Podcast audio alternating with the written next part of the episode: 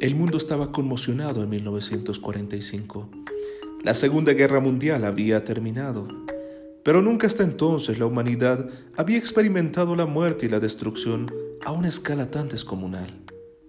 La liberación de los campos de concentración nazi dejó al descubierto el horror perpetrado contra los judíos y otras minorías. Auschwitz se convirtió en el símbolo por excelencia de hasta dónde podía llegar el ser humano en una matanza a gran escala. Buenos días, buenas tardes y muy buenas noches.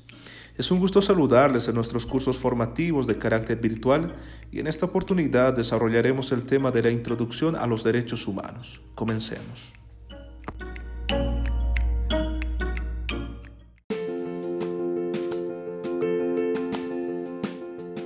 El 10 de diciembre de 1948, representantes de 48 países aprobaron la Declaración Universal de los Derechos Humanos un documento constitutivo de profundo contenido humanístico, que se convirtió luego en el inspirador de la mayoría de las legislaciones del mundo, y que marcó un antes y un después en la forma en que la mayor parte de la humanidad se entendía a sí misma.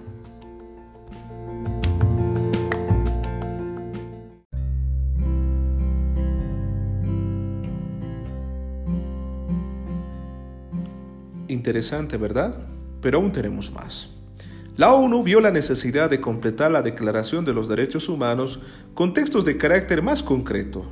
Así, por ejemplo, en 1952 se aprobaba la Convención sobre los Derechos Políticos de la Mujer, o siete años más tarde se adoptaba una Declaración de Derechos de los Niños. Pero fue en la década de los 70 cuando por fin los derechos recogidos de la Declaración Universal tenían carácter vinculante o los que conocemos ahora como los pactos internacionales. Y por esta parte del mundo tenemos la Convención Interamericana de los Derechos Humanos, o también conocido como el Pacto de San José de Costa Rica.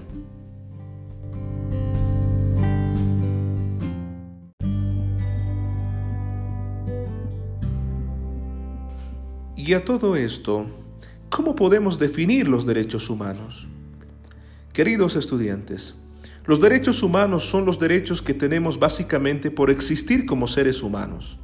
Estos derechos universales son inherentes a todos nosotros, con independencia de la nacionalidad, del género, de origen étnico, de color, de religión, de idioma o cualquier otra condición.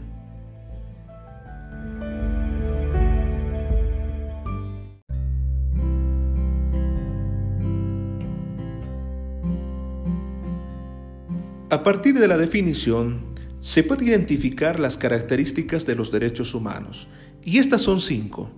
La primera establece que los derechos humanos son de carácter universal. Los derechos que incluye la Declaración Universal de los Derechos Humanos pertenecen a todos los seres humanos, por el mero hecho de serlo. También son inalienables. No se pueden enajenar. Nadie puede ser despojado de ellos. Asimismo son irrenunciables. No se puede renunciar a ellos, aunque sea por propia voluntad. También son imprescriptibles.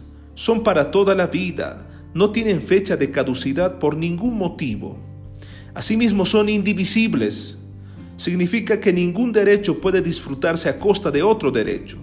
No puede prescindirse de ninguno. Fue un gusto compartir con ustedes el presente tema. Conmigo será hasta otra oportunidad si así Dios lo permite.